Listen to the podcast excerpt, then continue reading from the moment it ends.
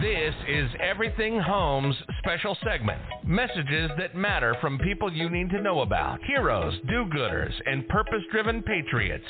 Offering tips, solutions, inspiration, and entertainment. They truly are good people doing good business and good things.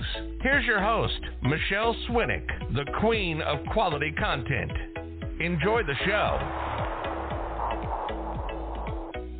This is the interview that I had on Tuesday with Dr. Lee Merritt, who's literally one of my favorite doctors eh, from this entire COVID political propaganda pandemic. She's obviously very, very busy, so it didn't work out to have her come on live. So we, we, we did the interview. I did not edit it whatsoever. It is an hour and like 28 minutes. It's, it's long.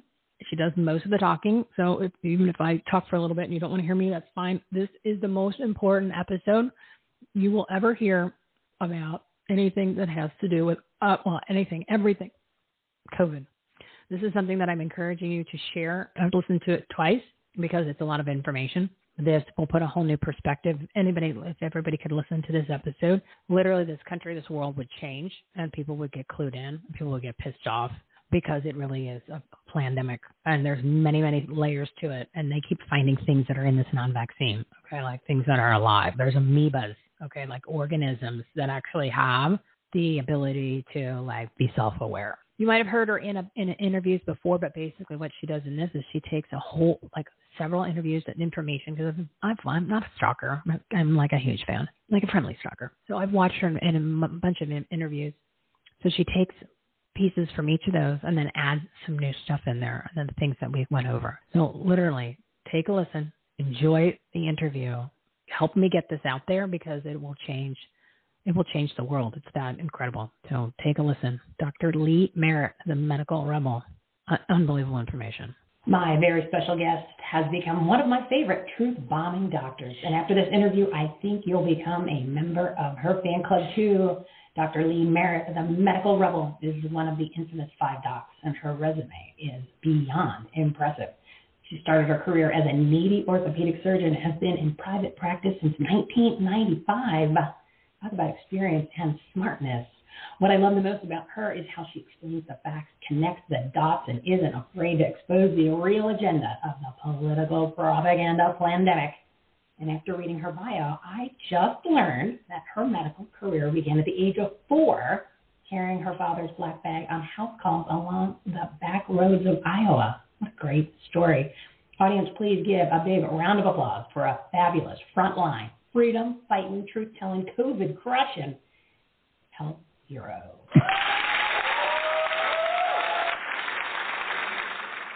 Dr. Lee welcome to the Everything Home Talk Radio well, Show. Thank, thank you. you. uh, I think you deserve an, you deserve another round of applause.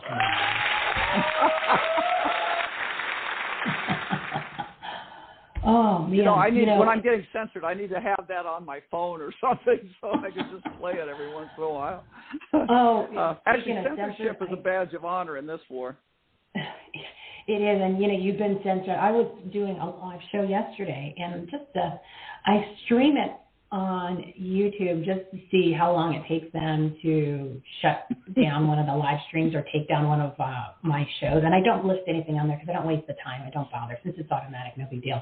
So during my show yesterday, about three quarters of the way into the first hour, I get an email from them. Oh, you got another strike, and literally right in the middle of the show, they, shut down the live stream, which is not a big deal because uh, it's not one that I that I that I rely on. But it was just kind of funny that uh, you know they're just they're out to get us in every possible way. You know, the medical rebels well, they on the hit list. It's on the hit list.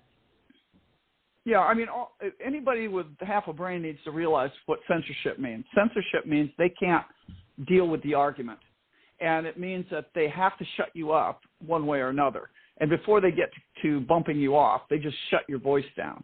And that's really where we are. That's not science. It's not medicine. It's not caring about each other. Uh, censorship. In fact, I had an interesting uh, encounter. I was when uh, Simone Gold, when I first started with the American Frontline Doctors, it was because I'd gone down to protest the mask mandate in my local city, and um, that was interesting enough. I thought this will be a slam dunk, three minutes, you know, no problem, because there's no science behind this. There's, you shouldn't be wearing a mask all the time.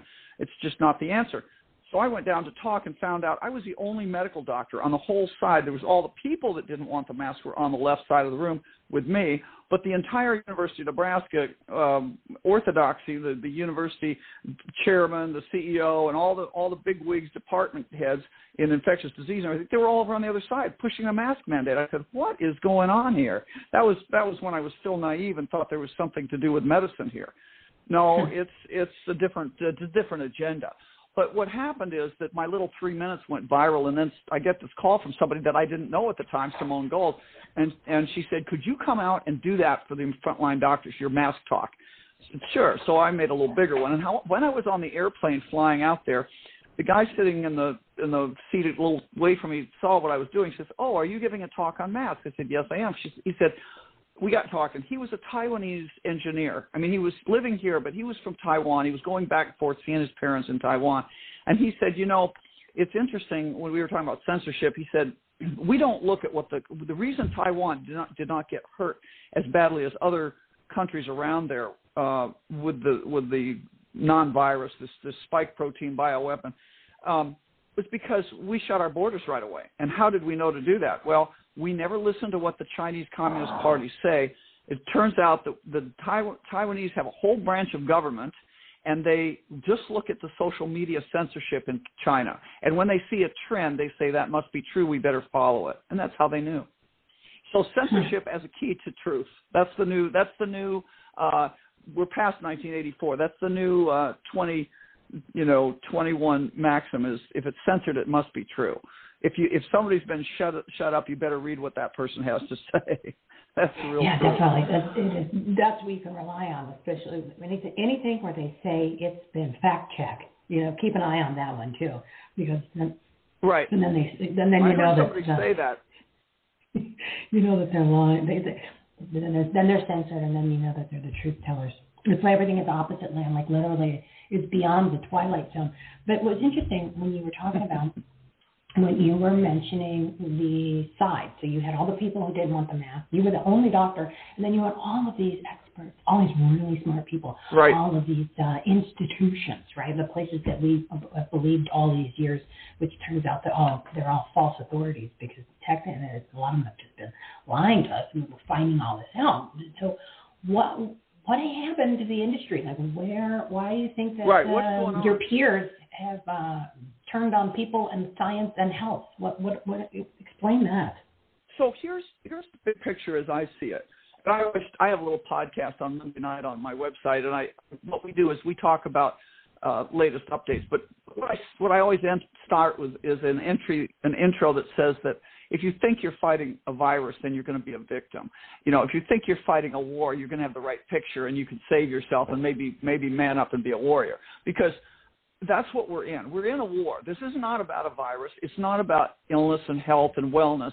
And so what happened is, in a big, big, broad stri- stroke here, Tony Fauci was just the bag man. Don't think he's the ultimate bad guy. He took the money from his Uber lords, and we can, you know, that goes. Then it goes as deep as you want to go about who's doing this. Who's, and I, I would suspect it's in 150 men who apparently owns 70% of the world's wealth. This was a, a study done in 2011 by Glattfelder. So we have evidence that there's a very, very small group of people that actually run the economics of the world.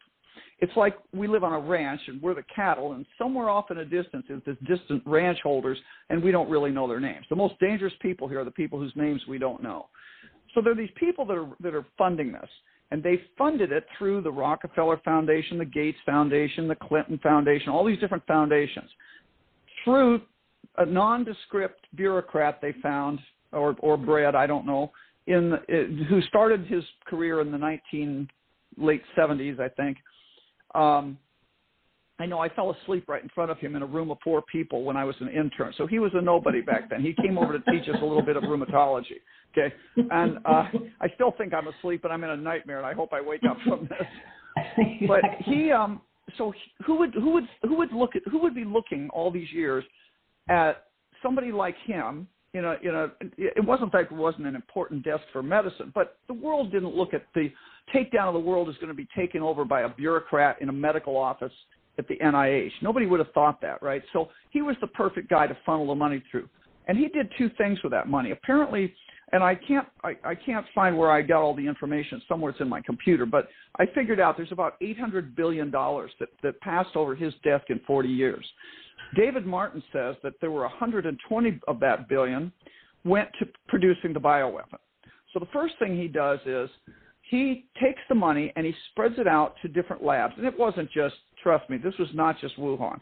Yes, he gave money to Wuhan lab, but before that, he gave money to Frank Plummer in, in Winnipeg, to Ralph Baric down in North Carolina, and uh, several other places around the world to work on the problem. And the problem was they ended up taking bat coronavirus or bat DNA. Let me just put it that way bat RNA from something and they they manipulated it in a lab to make it deadly. And this was probably first done by Ralph Baric in North Carolina. But the Wuhan lab got involved as well for testing and other things. And we know that it's a bioweapon because subsequent to that, we had researchers, um, when this first came out in New Delhi, um, Prashant Pradhan is his name, and his, his colleagues, and what they did is they published a paper that was immediately censored. They told them, "Oh, you have to retract that." They said, "Wait a minute, no, no, we have the data. Nope, have to retract it."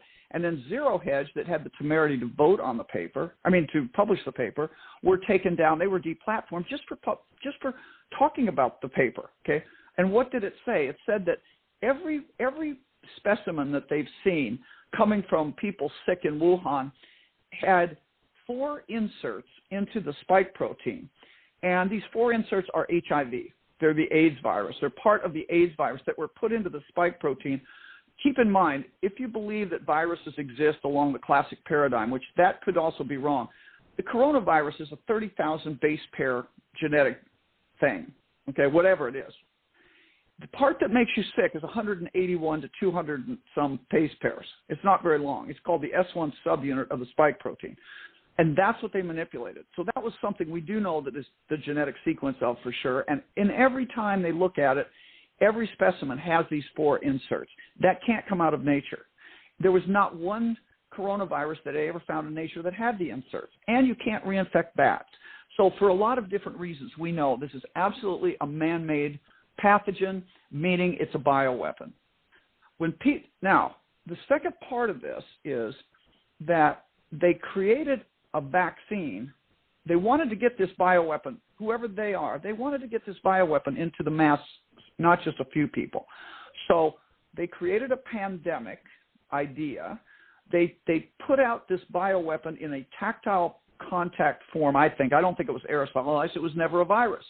It was just a contact genetic poison, and it made people really sick in Wuhan. Um, it made people sick in Lombardy, and then it made people sick in New York City to get the ball rolling.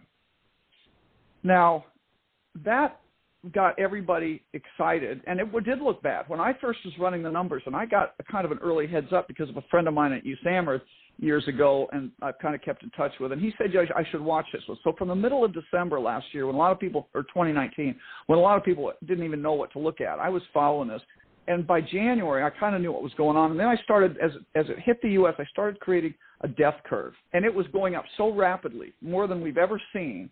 Um, and people, the epidemiologists, are yelling about this is the worst thing we've ever seen in transmissibility and everything. We would have had two million deaths had it kept doing that, but it didn't because this wasn't an airborne virus. It just was a pathogen that they had they had created in a lab, and it fizzled out after a while. That was what it was meant to do but they piggybacked it on a viral season, the death season we always have every winter.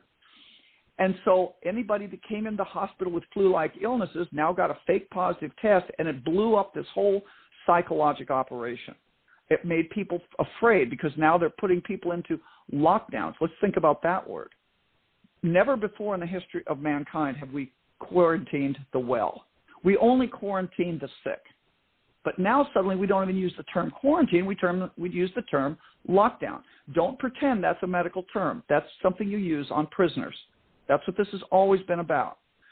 Um, so they lock us all down, and then it's classic psychological manipulation. Uh, there's a book, Biderman's Chart of Coercion, Biderman's uh, on, book on brainwashing, and it's all about how to deal with prisoners, how to turn them to, to your will.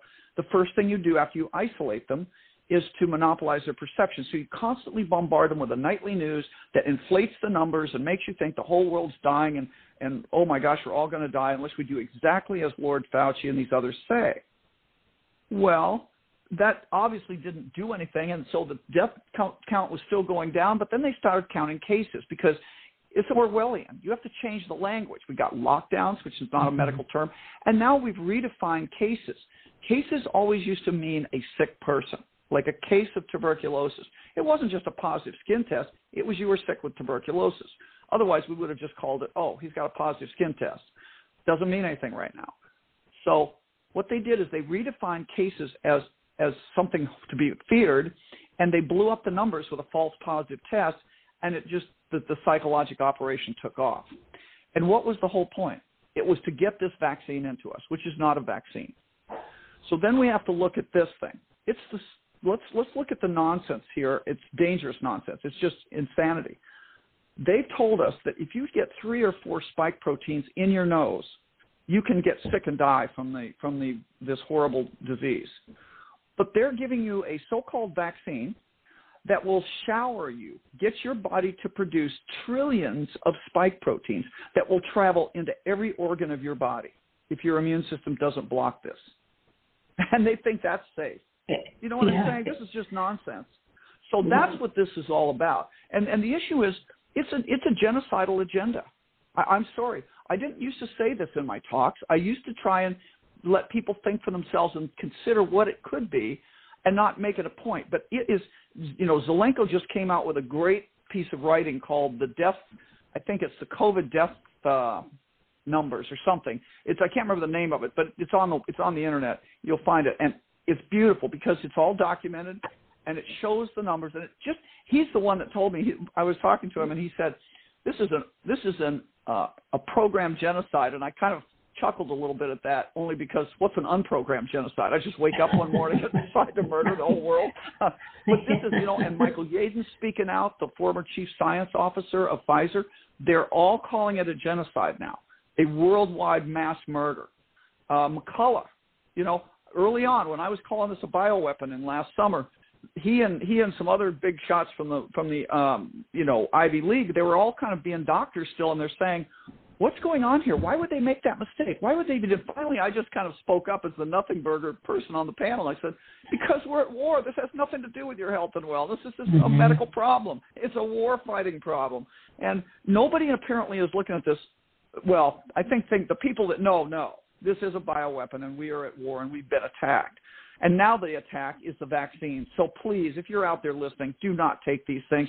They're not vaccines this is what gets me censored and nobody nobody in the media would ever touch me is because they are bought by the vaccine industry. So this is how the how the takedown took how we how we got this is where my next point that's what the big picture here's why the doctors are not telling you the truth so that was 120 billion that got us there okay the rest of the money was to set up a system of control of the hospitals now this was done in conjunction with Obamacare, for example, that herded all the doctors into hospitals. They used to be 70% of us were in private practice, and we could not have been herded. We would have been independent thinkers. We would have been independent speakers. But under Obamacare, it forced us to give up private practice because many of us realized we couldn't we we couldn't deal with all the the regulation and the the electrical electronic medical records and everything. It was too hard. So all these young doctors, especially, they've just grown up being in the hospital. That's how they work. They're owned and run by the hospital. So Tony Fauci had about the rest of the 800 billion, so 680 billion dollars, to give through the NIH grants to hospitals, and the hospitals are doing research like university hospitals, and they were able to um, overbuild based on all this reliable NIH grant money. But Fauci is like the bagman of the mob boss. Okay, he's not. It's not his money that he's giving around. He's just the bagman. So he takes the money from the mob boss. He distributes it to the capos, in this case, to the to the hospital research arms, and then if they don't do what they're told, he goes out and breaks their legs. In this case, he mm-hmm. goes and withdraws their NIH funding, and they collapse. So the University of Umtifrats, you know, pick a state, New Jersey, California, any of these. Um, they were given a ton of money. And they're now in a situation. If they don't do what the NIH, CDC guidelines, FDA, they're all in it together, say, they'll have their money withdrawn and they'll go down. So what's happening now is you got you got the the big guys on the top of the hospital. If you want to know where your doctor sits, just look where he is on the pyramid. The big guys on the top of the hospital. These are the chiefs of the departments, the chiefs of service, the chief uh, of the of the or the CEOs of the hospital, maybe on bigger hospitals, university hospitals. They're all bought. Um, they may be psychopaths, but they're also bought. Uh, you know, some of them may not be psychopaths, but they're bought. You can't save those guys. They took the they took the money and lost their souls to bring this about.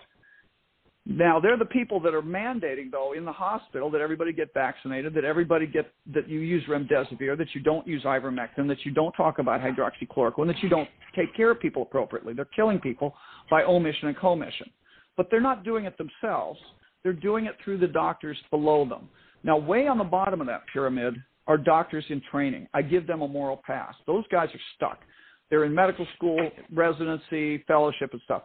They're working under another doctor or a group of doctors. They're, if you're an internal medicine resident, you don't, you're not the ultimate authority for any patient in the hospital. You work under this internal medicine group in the hospital.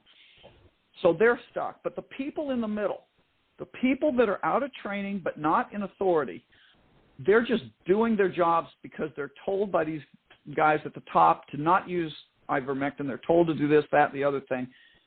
They're culpable. This is now Germany 1943. And I'm just going to say, if you're in that situation, if you're a nurse in the hospital taking care of patients, I think, you know, yes, it looks like you're trying to do the best you can and you're trying to help. But by keeping this murderous thing going, we are, we're, everybody's complicit you know, this is think of Auschwitz in 1943. It wasn't run just by Eichmann, but by all the little people who who were mm-hmm. just doing their jobs, and then afterwards claimed they didn't know or they it wasn't their fault or whatever. Does it make? Do you, do you feel that way now, looking back at it? Would you say those people aren't innocent? They aren't guilty of something? No, they were all guilty because they knew what was going on and they didn't just quit. And I understand it's really hard. You got a mortgage, you got family, you got but right now there are there's a lot of people out there that are needing a real doctor and you can do it for cash. You can do telemedicine. You can make a good living. You don't have to work for these psychopaths anymore. And I'm that's my plea to the doctors. And the nurses go with you and you set up your own system. That's what we got to do because we are we are now killing people in these hospitals by omission and commission.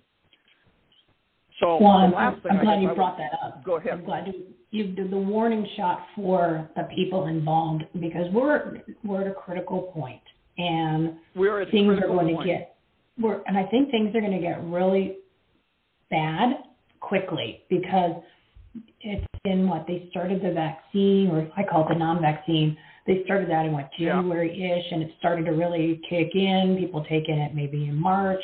We're uh, what six, seven, eight months in, maybe nine. You've got all these spike proteins that are just multiplying in people's bodies in the billions. And it's just, you've got, yeah. you know, your immune system is being slowly beaten down amongst all the other things that are in this um, vaccine. You know, it's right. a syringe of demonic deception and destruction is really what it is. And I'm, I'm, I'm glad well, that's you, a good term. You, are like, yeah, you're like I compile all kinds of different things um, because there's something every time that you watch or listen to a show, you learn something new that's in this syringe, and you're like, oh my god, I thought you know, how how much more stuff can people find that's in this thing? So it's it's not just the right. spike proteins. There's there are layer after layer. You've got the tracking device. You've got the nanotechnology. You've got aborted babies. You've got artificial intelligence, genetic altering materials, um, the uh, graphene oxide, and you go, go ahead, find something else, people. This is just unbelievable that they can that they well, created actually, this. there is something else. Oh, what else? Now, now there's now there's living things that we don't know what they are. So um, one of the things that Carrie Madej thinks might be in there, and I, you know, we talk all the time, but I'm not sure if we're all here proof of this, but she thinks the Hydra, which is pieces of Hydra somehow are in there, or enzymes from the Hydra. The Hydra is one of those things we studied in biology that you cut it in half and both halves regenerate it. You cut it in 10 pieces, all the pieces regenerate. It's immortal. It, you can't kill this thing. It's kind of a weird thing. But anyway, um, it has some like interesting properties that may. Is it like a parrot? Is that the parasite that they were talking about? Maybe it is, Well, or not- some sort of No, organic another, thing. There's another. It's an actual. It's like a little, like in high school biology when you look under a microscope and you look at amoeba and and paramecium, things that live in farm ponds. Hydra's like that. The hydra was first seen by the Greeks. It's bigger than paramecium, but it's a weird, weird, small biologic kind of almost like a like a uh, what do you call it? Like a little baby squid-like looking thing, Oh. and it or a little not and actually not a squid, more like a little tree that grows in the thing and has these little tentacles that move. But it's it's weird. So there's there they may be using enzymes or something from that, or little tiny microscopic pieces of it. That's one of the things. But I don't know if you saw this, Dr. Zalewski. I'm I'm trying to trace that down and see more information. This guy, who if he's legit, he's showing you actually some creature that's aluminum based that's in this that grows in you when you take this. He actually took these vials, which is not this is not something we thought to do. I think on our vials that we had, that the people in my groups. Um, you know, Doctor, for example, Ryan Cole took them, and he had six vials, two of each of the the three brands that we're getting in the U.S., and three of them were magnetic, just the bottle. You know, not to mention what it does to the patient. So we know there's nanotech. We know there's stuff in there that, that can make patients magnetic. I tested people, 60% of the people I tested that said they'd had the vaccine within six or six weeks or two months were uh, positive magnetically. In other words, I put a paper clip on and it stuck to the site where they had it, and it wasn't just from sweat. I, I know how to do the test. So, you know, um, but it didn't stick to the other side. So, and I never found anybody that was magnetic everywhere, but we've seen those pictures. So I think the magnetism is real. The but this last one is there's this guy named I think it's Zalewski. It's a Polish name, but I think he's speaking Ukrainian. I'm not sure. It's not. It's I. It, you know, it sounds like it's Ukrainian or Polish, but anyway, he um he's showing you pictures of what looks like a long, a very long, uh, be, little little beastie that has a little head and has these tentacles that come out, and it and he has he's obviously the kind of scientist that has access to a real lab that has NMR. So he's able or something. He's able to do studies on these and show that they're primarily aluminum, they're aluminum something carbon and something else. But it's more aluminum than carbon. So he's calling it he called it an aluminum based life form. Um, he thinks again I'm I can't verify this. This is just what he thinks, but I'm I, this is the track I'm going down uh, now. I sent it to Carrie to see what she thinks. The um, he thinks that the eggs are in the bottles, some of them, not all of them, and that under certain circumstances they will hatch and grow. Now Oh, that's pretty creepy, and I hope to God that's not right. But the, but here's the ultimate point that people need to take away from all this discussion of these weird things that could be in there. They don't have to tell us. You see, the beauty of an EUA, the emergency use authorization, is they don't have to tell us what is in it. And that's why we saw these pictures of blank package inserts. And now they're just eliminating the package inserts. They're not even making a pretense. Why? Because in an EUA, the statute says you basically only have to report the part that's in there that you're making claims about. So they're making claims that they're giving you some RNA that will make the spike protein and that it will it will cause you to get some immunity to COVID. Now it doesn't do that very well, quite frankly, if at all. The only thing they couldn't prove it to stop it doesn't stop transmission. It doesn't stop you from actually dying of COVID. All it does is stop a statistically very small group, somewhere between 19 and 30 percent of the of the people that take it in the EUA study. Okay, and quite frankly, they could have put different things in those vials for the study group than they're now giving the population. If you're psychopath, Mhm. that's what I would do. So what they did was they showed that between 19 and 30 percent of people had a little less symptoms of COVID if they took the vaccine. That is not worth the risk, guys. That's just not worth the risk. And here's what we know for sure. This is artificial DNA and artificial RNA. You take it and you are now transhuman. You are not completely you anymore because this does get into you. It, it, it can get into you. They can't tell you it doesn't because we know how this works with reverse transcriptase and the DNA can intercalate. In the old days, by contrast, when we used to give measles shots out of chicken grown in chicken eggs, and maybe they still do, there were always little fragments of DNA left over from the chicken or RNA. And but they never got into you because you're not a chicken. And your body recognizes self and non-self enough that it recognizes species. It can't let other species get in unless you jack with the DNA and the RNA. Mm-hmm. So that's what they've done. They've they've altered this. They've put in an, an artificial base, and they claim it was just for this reason of not having something replicate. But that's not really what they could do. They can put in whatever they want. Just be advised that they you don't know what's in here. All you know is what they tell you, and that's not good enough to take this thing. The death rate for these vaccines exceeds just in this what uh, almost just a little over a year or year and a half. How long have we been doing this now? Really, not even completely a year. Yeah. Um, so let's just say, so let's just say January. It's, it's really January. So ten yeah, months. Yeah. So it's nine months. Yeah. Nine months we've been doing this. Yeah. The most conservative death rate in the VAERS database is over 7,200 people. In 31 years of all vaccines put together, we only had about 3,100 people. So we are over or close to being over twice, or 3,600 people. So we're close to being over twice what they had in the entire 31 years of database of people reporting things. And people want to say, you know, the fact checkers, as you rightly pointed out, it's an intelligence program. When when somebody comes out and says something, and the fact checkers come out like a herd of of maggots, you know, and they all go false, false, false, false, false, false. You better read it because that's not a normal response. It's very, very hard to really look to something being false, to really do fact checking like that. It takes very t- lots of time and energy. What normal people do is put out the truth. If they don't agree with that, they just put out something they think is true. When you see that uniform fact checkers and they're all saying the same words and they're all from different like PolitiFact and and Snopes and all these different things, but they use about the same language and about the same, and they're all going after the same person at the same time. That's an intelligence program. So don't be confused. That's not true.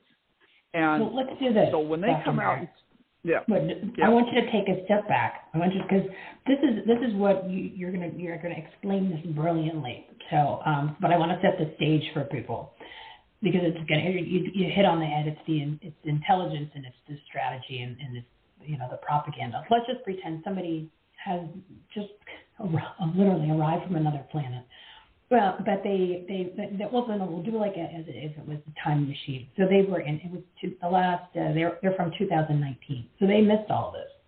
So they get here now and they're watching TV. They're seeing what's going on on social media, and they're going. None of this makes any sense. Like you guys are giving away uh, cars. You're giving away money to get uh, uh, what right. you're calling it a vaccine for something that has a less deadly effect than the flus. And then I'm looking at these statistics for the VAERS report, which, you know, I didn't know anything about VAERS because we, no one ever really paid attention to that. And you've got all these deaths.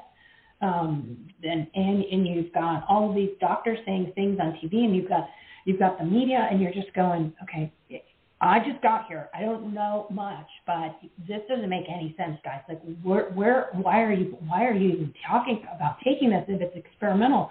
So what happened to common sense? What happened to looking at uh, the fact that if this thing is being so driven to take it, like you have to, and there's no critical right. thinking, no nothing. What happened to the human being? Like, talk about that, especially from a military and strategy standpoint, and war uh, tactics and and you know the, the right. science of propaganda, brainwashing. Well, I mean, what happened to people? Right, and I don't I don't pretend to be a military genius or strategist, but I'm going to tell you it's not hard to look at the literature and teach yourself a little bit about what's been out there. Um, you know, I know that we've been looking at bioweapons for a long time, even after the 1971 ban that Nixon brought in.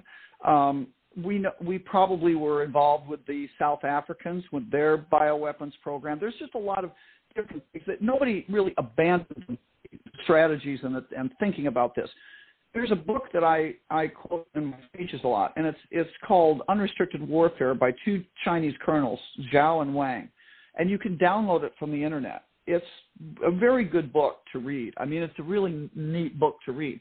but they they basically um, these guys have looked at, and this was 1999, and they're looking ahead at the future, and they're saying, you know, they they look back at the Gulf War. It was written in response to watching the Americans in the Gulf War, and they said, you know, here's what's the world, here's how the world's shaking out. Now you've got a monopolar world where you've got one really big superpower, and they have the money and they can always outbuy weapons. If you're trying to compete one on one with like F-22s and standoff TLAM, you know, missile systems and all these different things, you you will never be able to do that. So how are you going to compete? Well, the answer is you get rid of the Geneva Convention and any notions of fairness, and everything's on the table. So now you have biologic, chemical, nuclear, uh, cyber warfare, economic warfare, political warfare, it's all fair game. Because that's how smaller nations compete against bigger nations. And that's how they said that they would have to deal with taking down if they were going to take down America, that's what you'd have to do. And and so they're talking about not just asymmetric war where, you know, you're the little guy and you're using all these different weird things. It's also multidimensional. It's all at once. So look at what's happening in the country today. We're not just being, it, you know, we weren't just hit with a bioweapon. That was part of it. We also have an economic war, a cybersecurity war. Uh, remember when they hacked into the Pentagon and all this stuff was going on in, that we don't really hear a lot about in the cybersecurity world, but it's going on. Um, I know that the, the, one of the universities got hit with uh, about the time this was taken off. They had they got hit with a, a huge number of denial of service attacks, kind of thing. Um, and I'm sure they weren't the only university. I just had an insight into that one you know, so in a political war, um, we're in a war. We're think about this. We are in a in a world where one billionaire or trillionaire, somebody with a lot of money, can literally through cyber warfare and and propaganda and things take down a country. Mm-hmm. So you no longer have to a, a war between nation states, and there's no longer like a where you expect that you're going to know who the enemy is. You know, this is warfare 5.0, where not only you know we we will we live through the time frame of the emergence of 4.0 where we saw kind of the enemy in a way. We knew we we knew we were being attacked. Like like when we were fighting the Taliban in Afghanistan we we knew there was uh, there people or ISIS or uh, Al Qaeda you know. Um, if they are we're we could see we're being attacked by these people but who's really the enemy who's funding them who's right. who's buying their equipment, who's training them, and it turns out it might be us. You know, I mean, it's not just so so the all everything's kind of on the table. You can pretty much think that the warfare is everywhere, including in your own mind. So we've had, in addition to that, a huge psychological buildup over many years that brought us to this point. And one of the points was we have a medical authority establishment is allowed to have quite a platform and it's run by the pharmaceutical industries that basically are pushing vaccines. They have they first convinced your, you to that you're for the safety of your children you should have them all vaccinated against childhood diseases. Now, let me tell you, the evidence for that is zilch. Um, there were less than 200 deaths, I believe, or right around that number, of measles deaths in the United States when we started vaccinating. And I can remember literally in 1976, the whole thing about that has changed. In 1976, when I was a freshman medical student at Rochester, New York, I was told by the guy lecturing it wasn't vaccines that that that saved people from childhood diseases. It was plumbers. I absolutely remember that sentence because I thought it was so funny. But his point was it was it was better nutrition and sanitation that, that stop the dying of children from childhood diseases. In other words, these whatever we think childhood diseases are, whether these viruses even exist, because we've never proved measles exists even. That's an interesting thing. What are we vaccinating our children against? But the but the point is, whatever caused that was was going away, and you can look at. We looked at those old graphs. They hide those now. So they've they've changed the narrative. They've convinced you that viruses are the bad, evil. They're these external forces that get our children, and we need to protect them by vaccinating everybody. So they started doing it. Well, as they've been doing this whole vaccine thing over decades, people have been getting sicker, not better. We're, our mm-hmm. life, we're, we're kind of a more sickly people. But now, then we told them, oh, now we need to vaccinate against seasonal flu, not just childhood diseases. There's when a big step occurred seasonal flu. And 67% of Americans take the flu vaccine. We have a 0.02% mortality. Estonia, 5% take the flu vaccine, and they have a 0.02% mortality. In other words, same mortality, vastly different vaccination rates. Why are we doing it? There's really no good evidence it makes a difference. And it doesn't even make sense when you really run when you look at the data yourself. And this is the other problem is the doctors are not looking at the data themselves. They're just te- telling you what they've been taught by people that are being paid by big pharma directly or indirectly. So we've had a vaccine industry that has convinced people to stand in line and get a vaccine. No thinking, just do it. And now we have something that's not even a vaccine. These things were devised to be genetic agents or, or cancer therapies, but they could never meet the safety bar. They killed too many mm-hmm. people. So they didn't ever use them for that, but no problem, comrade. With vaccines, no liability. You know. So now you can. They're they're just fine. Okay, the safety bar doesn't matter, and so um, and now we can put in what we really wanted to all along. We can sterilize the world if we want to. We know. Look at how many times we found HCG and other um, other things that would sterilize people in vaccines in third world countries. Thank you, Bill Gates and Gavi. You know, we yeah. found these things. The Kenyan Catholic Medical Association discovered the HCG and the tetanus vaccine. Look at the the polio that we're killing more people with than the uh, polio was before we started just giving them all this oral vaccine. So we're doing a lot of things right now that don't make sense, including the big one is the flu vaccine, and now this. So I'm not sanguine that we're not being in the, that we're not in the clutches of a psychopathic death cult that is sterilizing us. And let me just tell you, the paper that really got me to believe that. Um, there was a they since the time of the Kuomintang, China, World War II, when the Japanese invaded uh, Manchuria, essentially, they had they, you know the the excuse for bioweapons programs was always veterinary science. We're, we're actually testing these things on animals because it's a veterinary study, right? In Australia in 2015, they published a paper about the mice, getting rid of the mice population. There was too many mice. And apparently there are these outbreaks of mice in Australia. So what did they decide to do? They made, get this term, self-disseminating vaccines. Now, while I'm telling you this story, I want you to keep in mind all this talk of shedding, how people that are vaccinated shed on the unvaccinated and they, they get sick or have menstrual irregularities. Little girls start bleeding, old women start bleeding, that's that's a big problem with the shedding. Okay, but they they created what was called an an, an a genetic immunocontraceptive, and hmm. they put it in the mice. And then the way it worked is they they captured a certain amount of mice, and they vaccinated them, and it damaged their ovaries, so they all became sterile. And then they put them back in the wild, and these mice went out and rubbed up against other mice, and they they transferred this this self-disseminating vaccine to the other mice. And then they became sterile. Then they rubbed up against even a bigger group of mice who then became sterile and, and on. And it, but it only did about three passes and then it kind of fizzled out. It, it didn't kill them all. They didn't want to kill them all. Self disseminating vaccines for emerging infectious diseases. That was what the paper was about. Now, when you look at how they made those vaccines for the for the mice, they're made like the J&J vaccine. They were a DNA vaccine. They were made with a species-specific virus that was theoretically made so it didn't escape them, and uh, and it was just sent out in the wild. And then they sh- the, the the process started through shedding. Now let's just look at what's happening here. We've been given a non-vaccine. It's it's a genetic agent of some sort. It's it's based on a virus with this spike protein and who knows what else in it. When the Japanese studied it pharmacokinetically, meaning how does it go around in the human body, they discovered looking at the at the the Novavax shell on this thing, which is called the matrix or matrix M. Don't you love that? Mm-hmm. It distributed 64 times to the ovaries than it did to the, the skeletal muscle. So it was targeting ovaries and other couple other parts, but not it, the, the skeletal muscle wasn't where this thing was hanging out.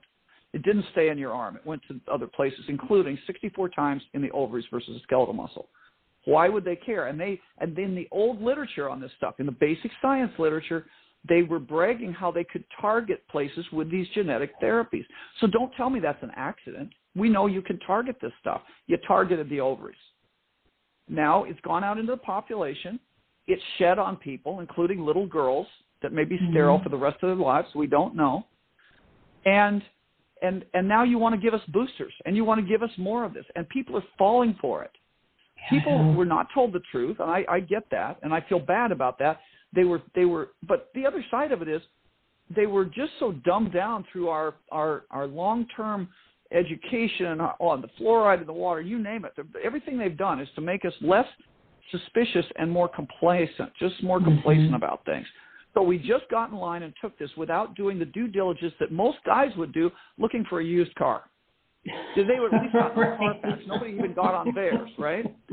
And we are now in a really bad situation. Yeah, we're in a really bad situation.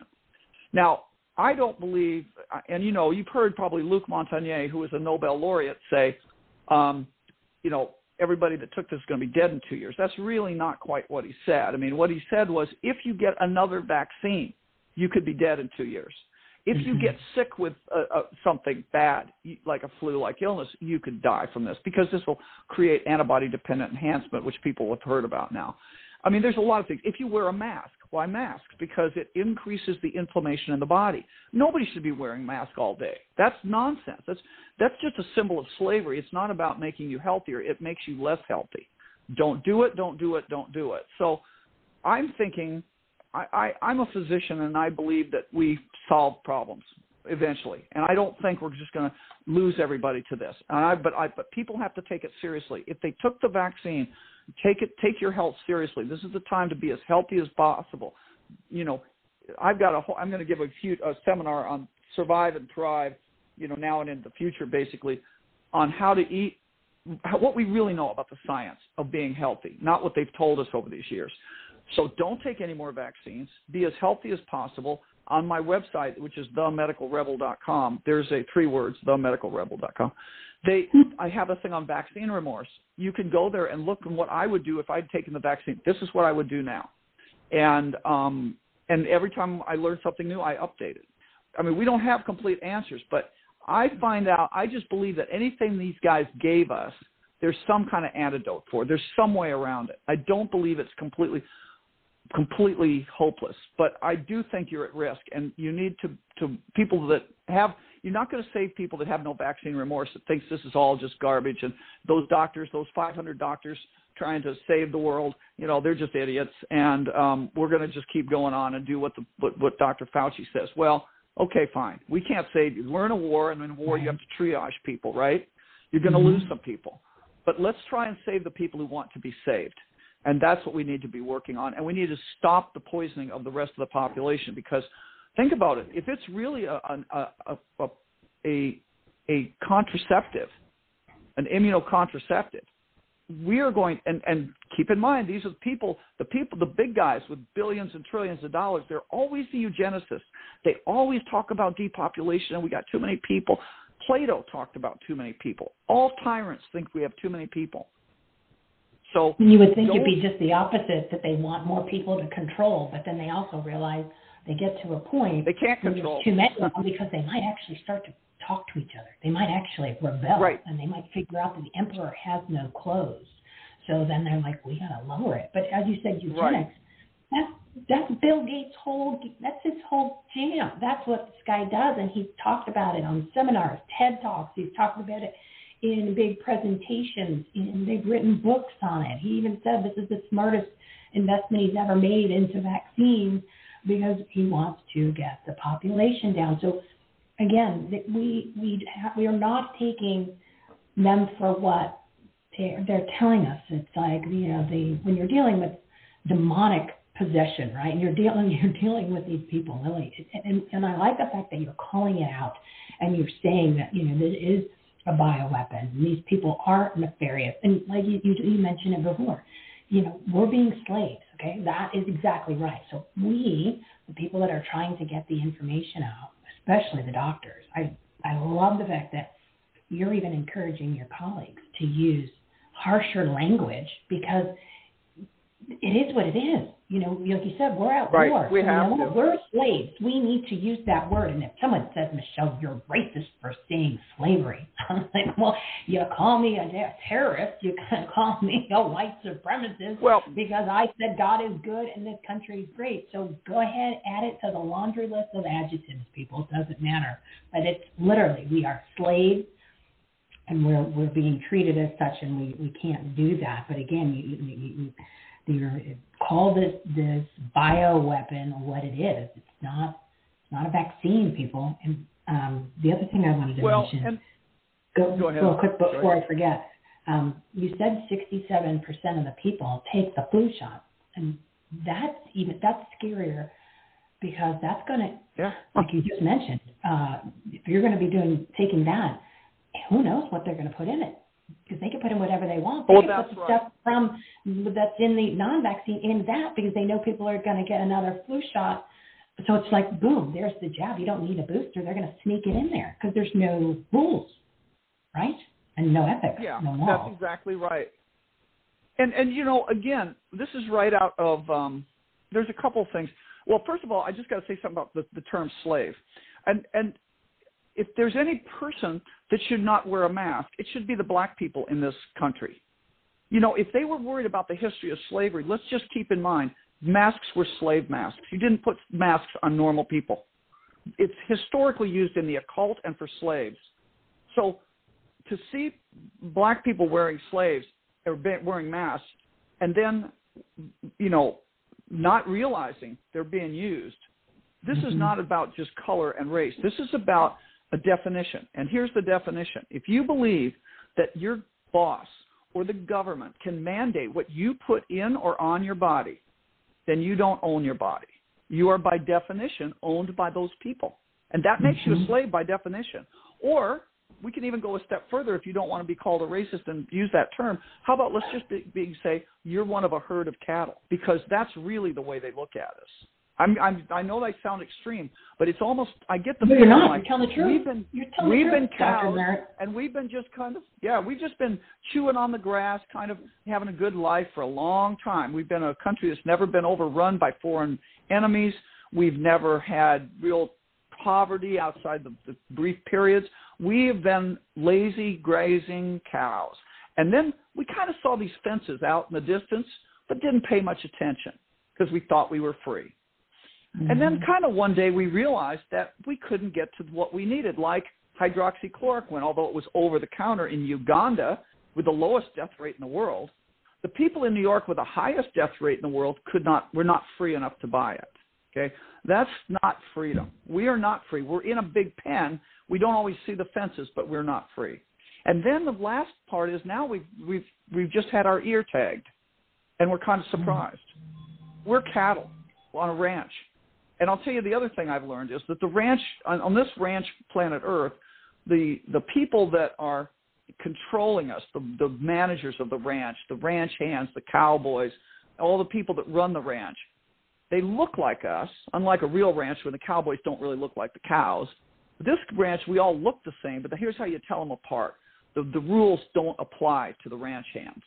You notice the politicians don't, they don't take the mask seriously. They take it off at every moment, except when there's a Oh, photo op. They admit to that. Mhm. They, Mhm. they, they exempt themselves from it. They've exempted themselves in D.C. from the mandates of the, um, of the, of the vaccine and I think the postal service I think may be exempted from the mandated vaccine. Mhm. They so you know who's running the show and who's the cattle.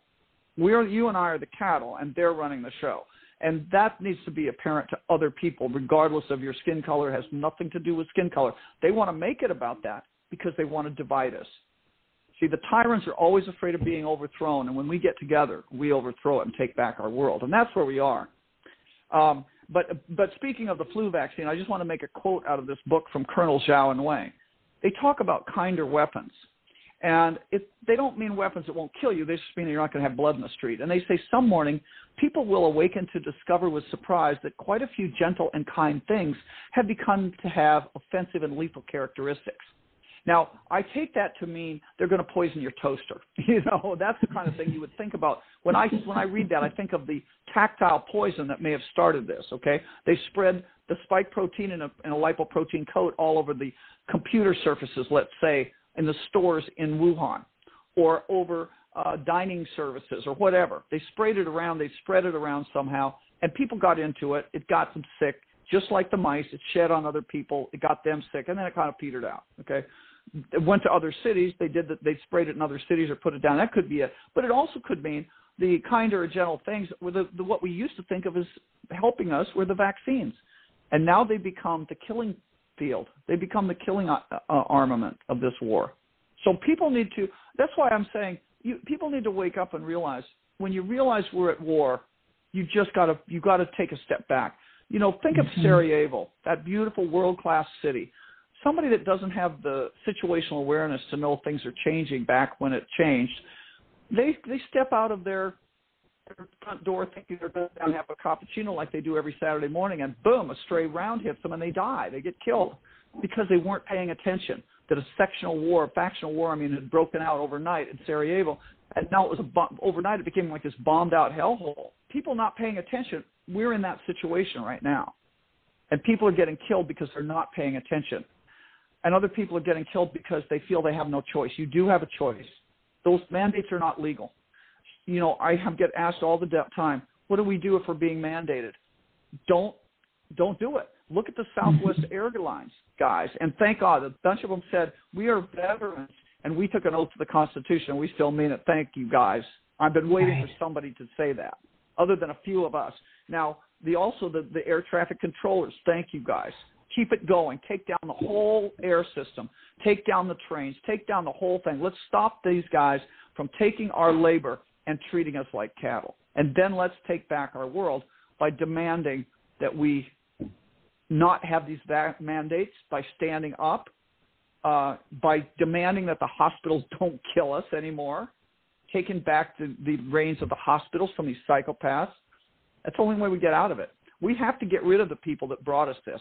And there's a, India has shown us a way.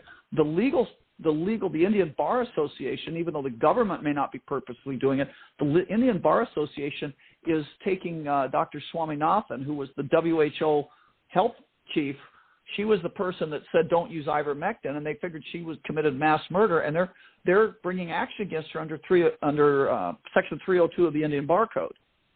Hmm. Um, they had gotten they, ivermectin had clearly decreased cases in Delhi by 98%, in uh, Uttar Pradesh that now has declared itself COVID free by 97%. It was working. And then she comes along and says, oh, no, no, no, the WHO says don't use it. Well, there, that's what we have to do. We can't let these guys hide behind WHO or the Congress or whatever group they're in. We have to say, no, you, Governor so and so in uh, Michigan or wherever, you killed people by outlawing hydroxychloroquine, and we're going to charge you with mass murder. That's what's going to do it. We're going to have to take individuals apart and say, your lying and your corruption caused people to die. And let's hold them personally accountable. That's the way we're going to get out of this. If we don't take out the people that brought us this, they'll just do it again. Yeah, and I'm not, I'm not recommending a lynch mob. I'm talking about legal right. trials. Yeah, well, you know. And, and those things are some of them. Some are in motion. There obviously needs to be a lot more. Was um, hearing about one that's up in Oregon because there's a whole big, you know, it's about following the money. It has to do with the CDC and money from the CARES Act, and then the money went to like some parts of the Gates Foundation with nonprofits that aren't, they're like pretend nonprofits. They're real private companies because it has to do with the data, and they're using that data to um, report on and, and manipulate the numbers. So there's, there's right. something brewing there. But you're exactly right. These people, uh, it needs to be, it needs to come from we the people, like what exactly what is uh, the Southwest pilots did and the air traffic controllers is, needs to be, to start and be contagious. You know, courage is contagious. It needs yep. to to get all in, in every industry because we just proved that you can shut it down. And then the CEO of the company, Southwest, was all was trying to like you know do triage uh, on uh, the, the news shows or on a couple of them this morning, and you know throughout and, saying, and he's he's backpedaling, saying, well, there's no evidence of that. And you're like, oh, because they're gonna you're gonna hear that they're gonna because you know they use certain phrases that the PR companies told them to say. So he's saying, oh, there's no, no evidence yeah, of yeah. that. so that, that'll, that'll be the phrase of the day. You'll hear that, and, and then um, the, the, the uh, little partners in crime will, will jump on that train. But you know that's that's what needs to happen. The nurses need to step up. The the doctors that right. are totally indoctrinated in the indoctrination and doctor. There's something. There's a correlation there. There might be something. There is. Um, yeah, indoctrination, doctor. Hmm. Uh, so they yeah. all need to really step up to the plate at this point because, as we mentioned in the beginning, we're at a critical we're at a critical point. We're nine months into these non-vaccines. They're starting to see more health issues. If anybody's crazy enough to get the season, the the flu shot, that could just be the, that could be the one that puts you over the edge, peeps. I mean, that could be it. Right. Um, you get these white proteins, and you don't know who knows what's going to be in that version, you don't need it. You, you know, the information that you gave about the vaccines in general.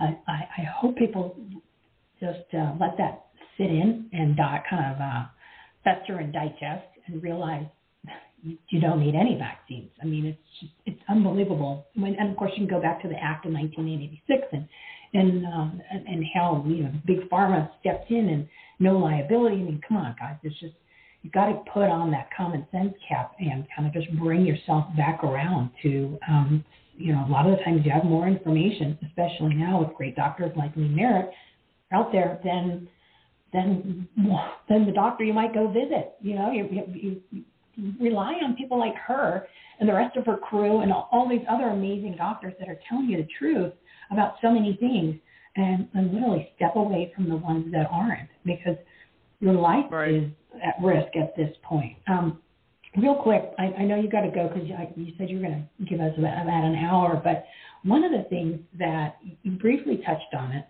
um, but I saw in one of your other interviews is you mentioned that they never isolated this virus right? So if, yeah. if all these people had it, right, and the, uh, and all these people died from it, even though the CDC side said about only six percent died from COVID, not with COVID, because if everybody's labeled COVID, right. of course, you know the flu's the people with the flu, like two the season before this, there was like 38 million people that had the flu. And then, of course, last year there was 1,833 people. You know, it just a matter of what column you put the category of. It's like a, it's like a counting game. It's what column do you want to put it in to get it off your books.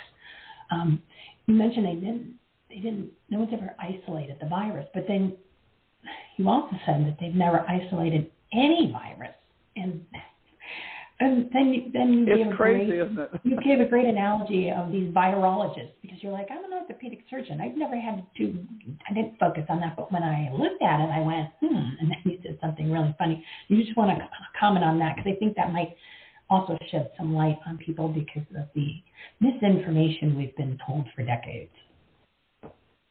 Well, it's just like you know, we've been lied to about. Look at how many people believe we've been told the truth about the JFK assassination.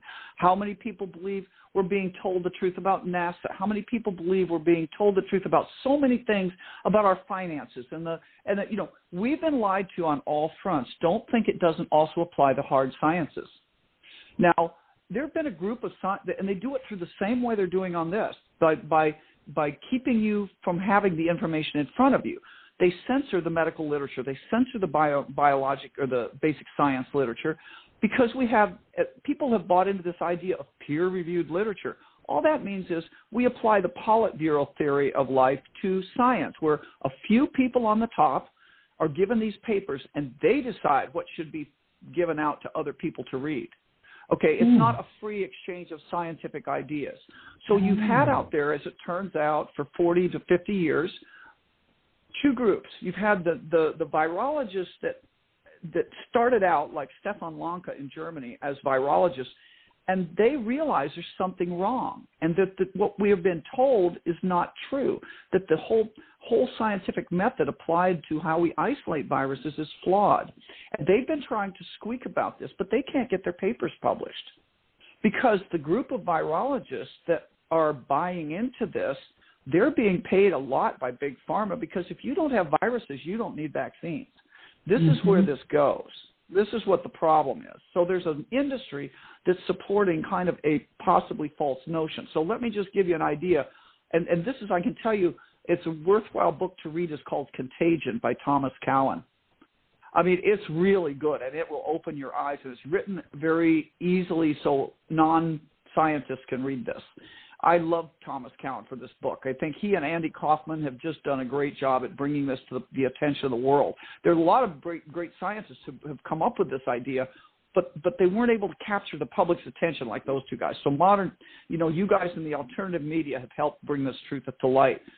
So so let's suppose for a minute, and we I, I don't know the truth about the death curve of let's say Native Americans when they live by the sun cycle. I can tell you that people for the adrenal health and different things in anti-aging, the healthiest people were not necessarily the youngest people biologically, but the people that lived by the sun cycle, my old farmers out here in the Midwest. Some of them tested better than the young people. They, in fact, they tested better than all the young people on their adrenal function because living by the sun cycle is the way we were meant to be. It keeps our body in in hormone harmony and probably in lots of other harmonies that I don't I'm not aware of. But let's suppose for a minute that the reason we have a winter death curve, that people die more in the winter than they do in the summer, is because we get our energy from the sun. And this is actually explained to me by Larry Palevsky, one of the five docs. We get our energy from the sun. So in the summer, when the days are long, we all go out. We it's we go. We work the fields. We go out. We work in our gardens, and we do things. And we go out and hang out with our friends in the bar. Whatever we do, we spend longer days but we have more energy because we have longer sunlight. And sunlight helps increase the energy available to us. But then in the winter, the problem is we don't back that down. Electric lights have allowed us to become uh, like long day people all year. But mm-hmm. when you do that, you're expending more energy than you're taking in because the days are shorter, but you're living like they were long again instead of kind of going with the short days, and you're getting inflamed and that's what it's that plus the mm. staying inside with the house closed up you get more toxins. Um, we're using toxins that we clean with and they're they're now we're shutting it in with the house. I mean lots of different things could play a role here. But there's a lot of reasons to get sick and die that have nothing to do with infections. I'm not doubting bacterial infections. I, i'm not saying that isn't possibly a real thing although they kind of make some question about that too. But let's just take viruses this whole idea of viruses is really fairly recent. It's not been, and it's and it's this idea. It's they're trying to explain why we die in some cases when we can't find bacteria in us, but this could be it. It could be an energy disparity. It could be toxins. Think about if you didn't know about radiation, and there was uranium, natural uranium in a mine, and the miners start going down there, and they start getting sick you know, after they're there for a week and then they start getting their let's say a couple guys start getting real sick and they come up. And then some more people get sick. And pretty soon it seems to be spreading among all these guys and they're all getting sick. And they come up and then they, they kind of get well, but some of them are going to die. If you didn't know about radiation that was down in the mine, you'd say, oh, they must be getting a, giving each other a disease. It looks infectious, right? That's because mm-hmm. you don't understand radiation. Now we're being bombarded with millions of times of the electromagnetic frequencies that our ancestors were. We're eating foods that are not foods. We're, we're we have toxins throughout our life these days. Mm-hmm. And we're less we're sedentary. We're not out in the sunlight. We're not living a natural lifestyle. We're expanding our days. We're Christmas shopping and running around getting the family holidays in the winter. We're spending and that that could be the explanation for the seasonal death curve that has nothing to do with viruses. And then it comes to the complication of the question I had is if there are really no viruses, what are virologists studying? And it's the the answer here is it's stovepiped. It's a, it's just like if I send somebody to the ophthalmologist, I'm not an ophthalmologist, so I trust that he knows his part of his business like I know my part. But but if he's wrong on a basic uh, assumption, then the whole thing could be wrong. But I don't know that. Mm-hmm. Maybe he doesn't know that. So these PhDs in virology, they're given little jobs to do, and they're they're researching certain parts of viruses, but they may never go back to the basic foundational tenets that turn out to be false, and that is unlike bacteria, we can't see viruses. So I could isolate bacteria in my bedroom with the right equipment. It's not technically all that hard, right? I could give you a, a pure isolate of some bacterium, but I could not do that with viruses because I'd have to have a, a, a, laboratory full of equipment, including an electron microscope, because you can't see them. And in the process of what we have to go through to be able to see them, we create artifacts.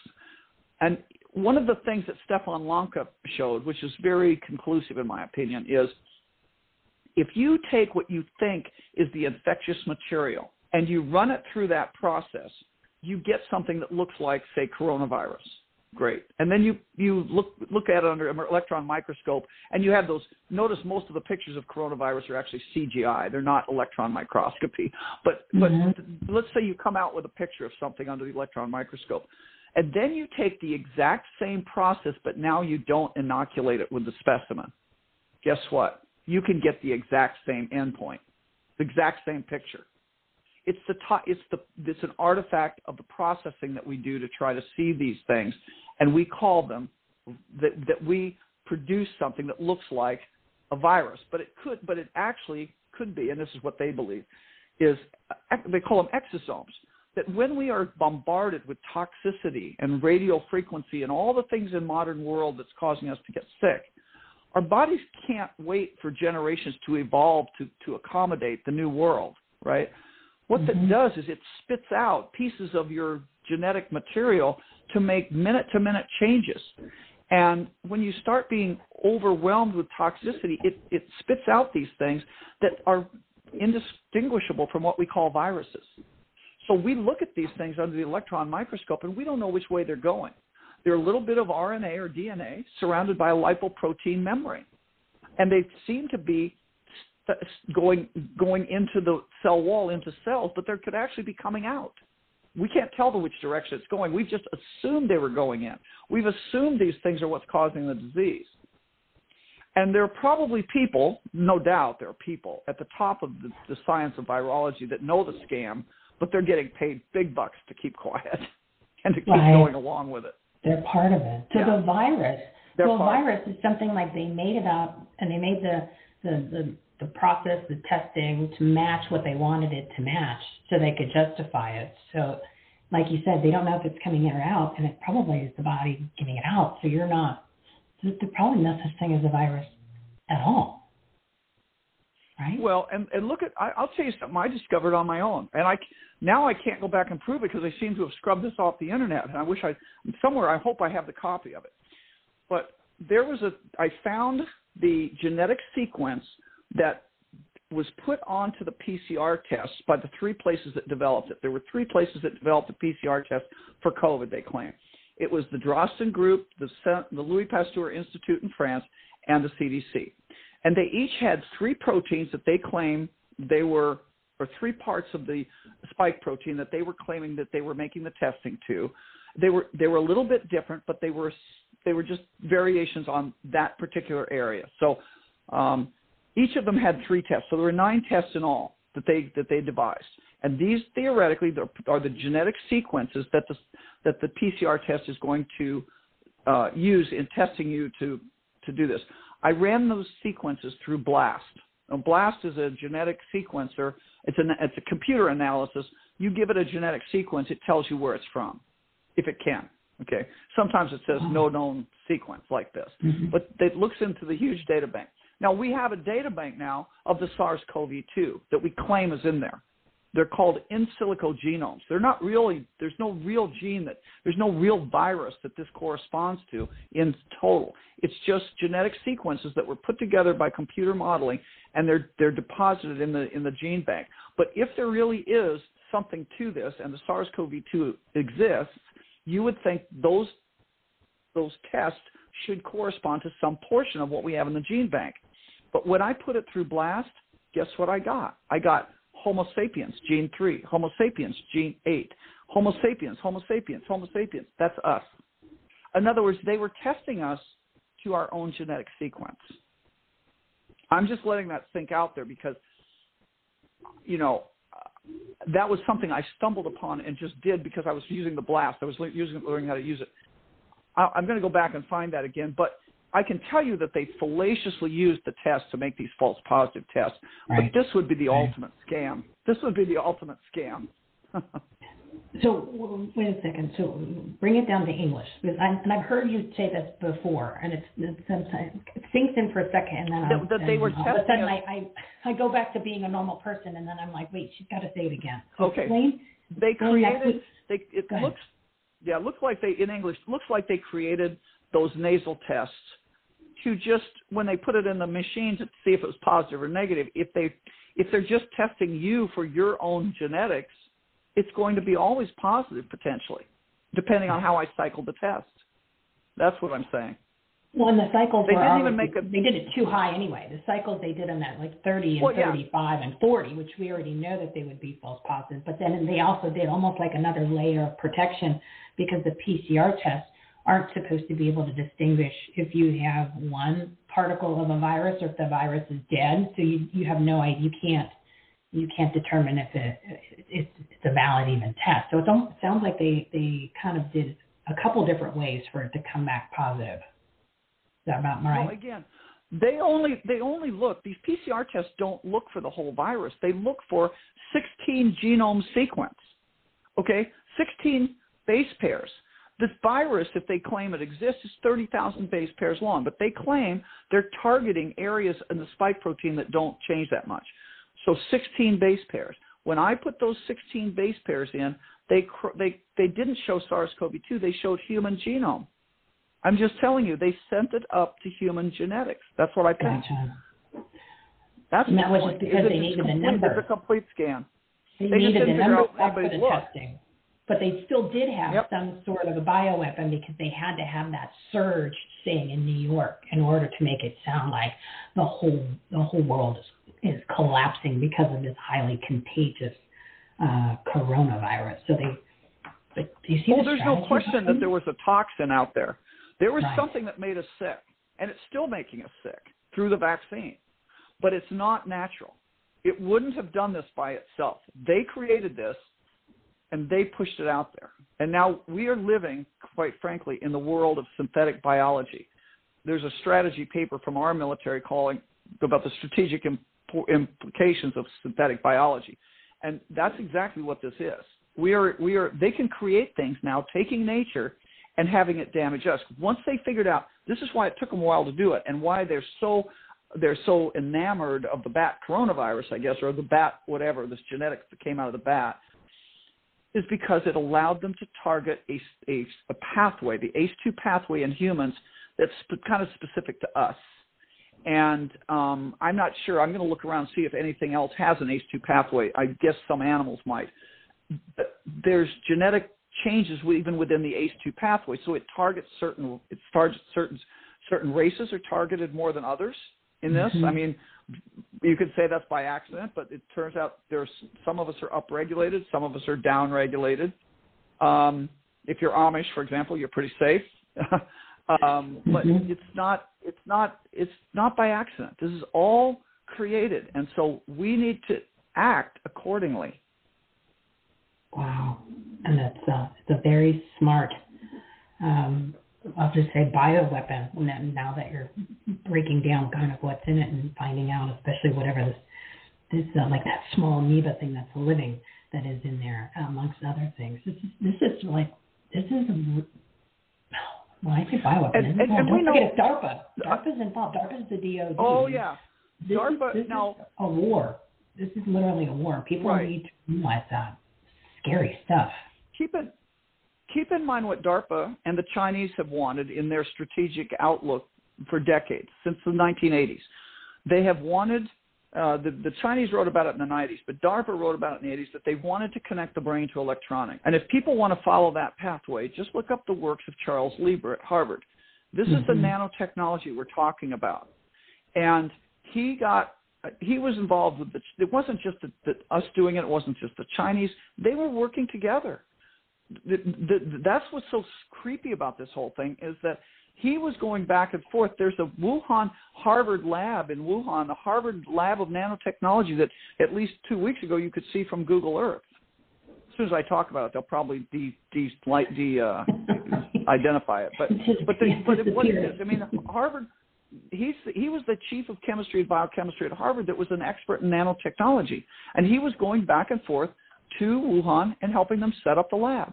He was being paid big bucks. He was a member of the Thousand Talents Program for China while he was taking $15 million from the NIH and, and, and DARPA. And keep in mind, DARPA doesn't fund chemists because they want to make the coffee taste better. Okay, right. they, they're doing right. high technologic science, and it was it was it was human electronic interface. Now, there's a patent out there that Zelenko brought to to the attention uh, of the public, and it's U.S. Patent one one one zero seven five eight eight and it basically says that that you you it's for the patent is for a quote plurality of electric electronic devices configured to be carried around by set subjects and configured with instructions to do these things. Okay, so when he first started talking about this, the typical fact checkers came out and said, "Oh, false, false, false, false." It's not implanted in you. This is clearly talking about cell phones. Did you see cell phones listed? No, it says a plurality of electronic devices to be carried around by said subjects. Now, I can carry around it internally. Mm-hmm. I if I had if I had a pacemaker implanted in me, I would carry it around, right? So this right. is not about cell phones. And and what these had instructions to do was to generate an ID. Now, you've seen the Russians, I think, were the first to show pictures of these vaccines um, generating an SSID, uh, like your computer does. It radiates mm-hmm. out its identification, so your Wi-Fi can find it, right? Well, this, these things generate an ID and exchange ideas, IDs with people near you, proximity devices. So if you're within a certain range from me, I send you my ID, you send me your ID. And then it will generate a score based on these received IDs. So if I'm around one person, it says, okay, you got a score of one or whatever. I don't know how they actually codify it, but let's say I'm in a in a bar with 20 people, it's going to give me a score of 20. Um, now it'll know where I am, by the way. It'll know whether I'm at a BLM riot or I'm at a, a, a church meeting. It, it can tell right. because they'll be able to track you where you are. Um, and it then will communicate with a server. And then when it communicates with the server, it's going to send this data up and it's going to receive instructions back. It will send the server will send relevant treatment instructions to said subject based on said received information. I'm reading from the patent. So If anybody wow. doesn't think that's what this is about, this is this is us being connected together, the Internet of Bodies. You know how they've had we've been we've been watching the Internet of Things, and everybody thinks, oh, how cool! My refrigerator now has all this cool stuff that it sends out. You know, um, tells the electrical company when it turns on and off, so I can have more efficient refrigerators. No, it's not about that. They want to no. know when you're home. They want tracking. right. You know, they want mm-hmm. it's, it's, it's tracking what your habits are. So you're, I try and not get these smart devices, but it's impossible these days. If you need a new dishwasher, it's going to be a smart dishwasher. So they have all these smart devices. Now people, it's Internet of Bodies. It's just not IoT. It's the Internet of Bodies, and you can read that term IOB. It's it's making us into the hive mind. Our minds are connected together. We're connected together. It's a perfect. It's, at the minimum, it's a perfect crowd control, right? Because this thing will tell everybody's where you are in, in space. You know, I'm around this person right now. I'm by myself. I'm, you know, I'm nobody around me, so my idea is doing anything. Yeah, they'll know everything. Can you imagine the Soviet Union with this kind of technology in 1930? Oh my God, and that's yeah. our problem. Uh, you know, to sum this all up, our problem right now is we are in a medical technocracy. They're we're in a technocracy. They're using high tech that they've known about a lot longer than we have, and they're taking over the world and they want your children, and they're mm-hmm. going to um, kill a bunch of us, sterilize a bunch of us, and turn the rest into into slaves for them. And the only way we get out of this is standing up right now. It's not getting it's not asking your doctor for a hall pass to not wear a mask or to not take the vaccine. That won't help anybody except you for a short period of time because it won't even help you. I mean, it won't help the people doing that because you will be known that you you put this you got yeah you got a pass, but in six months that won't matter because we're going to move the goal. You know, you'll never mm-hmm. you'll never satisfy these psychopaths. You'll always have to do something, and it will always be harming to you. If you all stand together right now, we can take our world back. I guess that's my final message: is that we all need to stand together and say no. don't accede to masks, don't accede to lockdowns, don't accede to mandates, don't accede to vaccines. Don't do it. Don't do it. Don't do it. And I know sometimes it's hard. Um, I had a friend who his son said he wouldn't come home for Thanksgiving if he didn't take the vaccine. So the guy took the vaccine, and I, I don't think he's particularly doing completely well. But you know that's the problem here.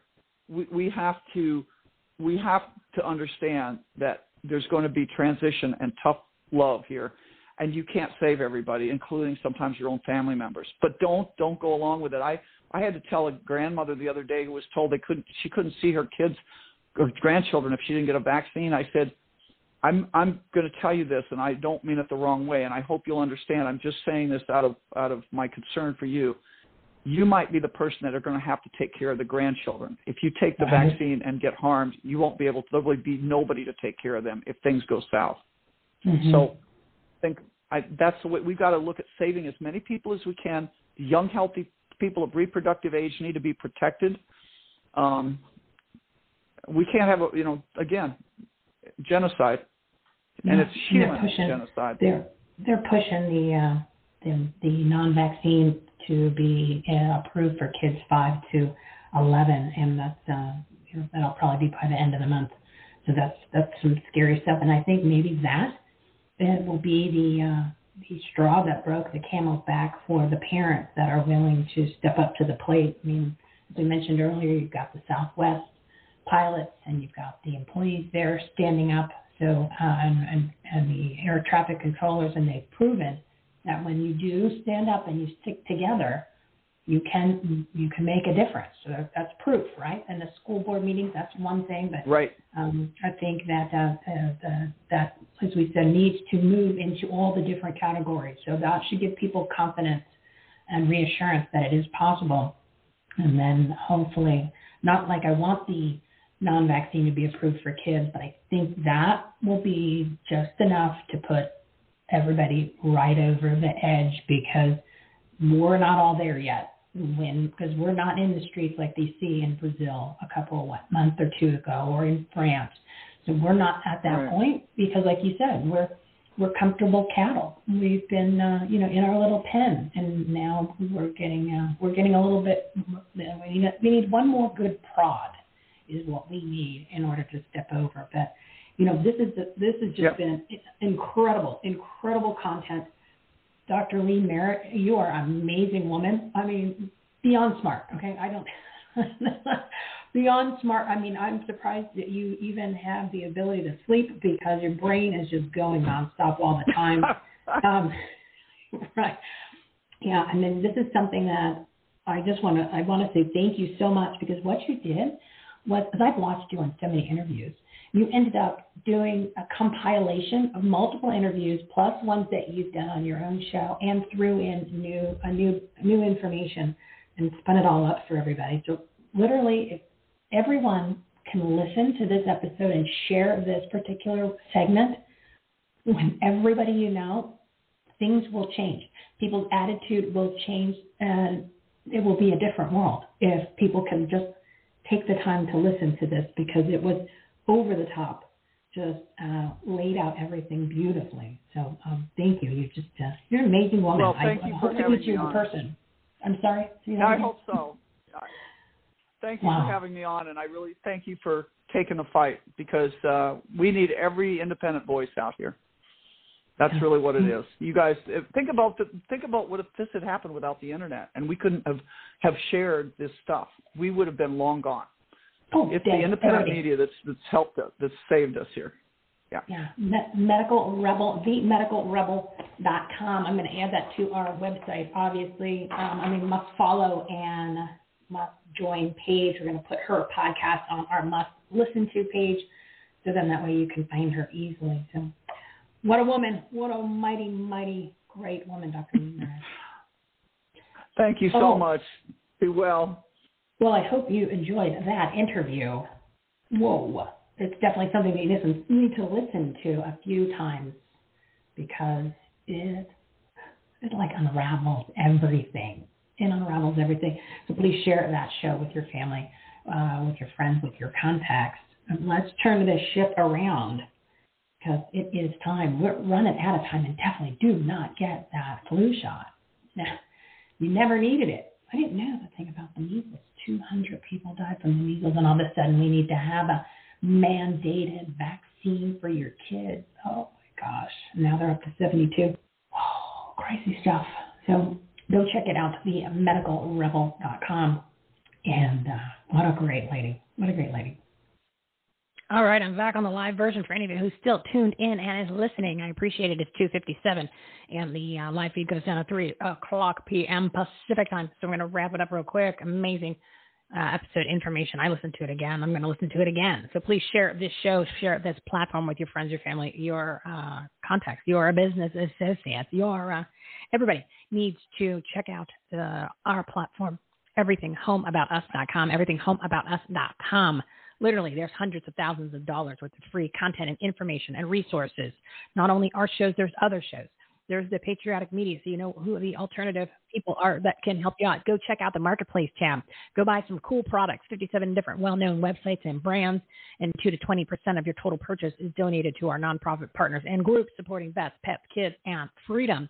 And uh, My Pillow, love My Pillow, and Mike Lindell use the promo code HOME, H O M E, promo code HOME, H O M E, when you go to mypillow.com or on our marketplace, and you'll get up to the uh, all the discounts, the buy one get one free, up to the 66%. We are 258. I'm going to try to just log out another minute left. Minute left. and I'm just layering this all in. So uh, tune back in on Monday to uh, 12 p.m. Pacific time. Five guest seven minute segments. We're going to have Mike Miller with for Ranchers and Dr. Eric Nepute uh, on the show.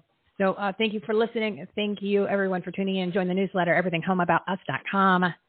And we're going to be uh, launching this Save My Freedom. At a, oh, my goodness. You need to be a part of it. Be a part of it. More details from the newsletter. A lot of information in today's show. I didn't get uh, that's a special thank you to all the partners uh, the Everything Home Socially Conscious Referral Network. Their information, their episodes uh, are on their own shows. They're listed on our website, everythinghomeaboutus.com hang out at the Take Action tab. Everything is there. Take Action tab once you're on the website. Have a great weekend. Uh, you're awake. You'll take action on what we shared today. Make it a great day. Make it a great weekend because you deserve it. Remember, every morning, an hour up early, you're going to pray. You're going to plan. You're going to take action. Have a great weekend. If tomorrow all the things were gone, I'd work for all my life, and I had to start again just my children and my wife. I thank my lucky stars to be living here today. Cause the flag still stands for freedom, and they can't take that away. And I'm proud to be an American, where at least I know I'm free, and I won't the men who died, who gave that right to me, and I gladly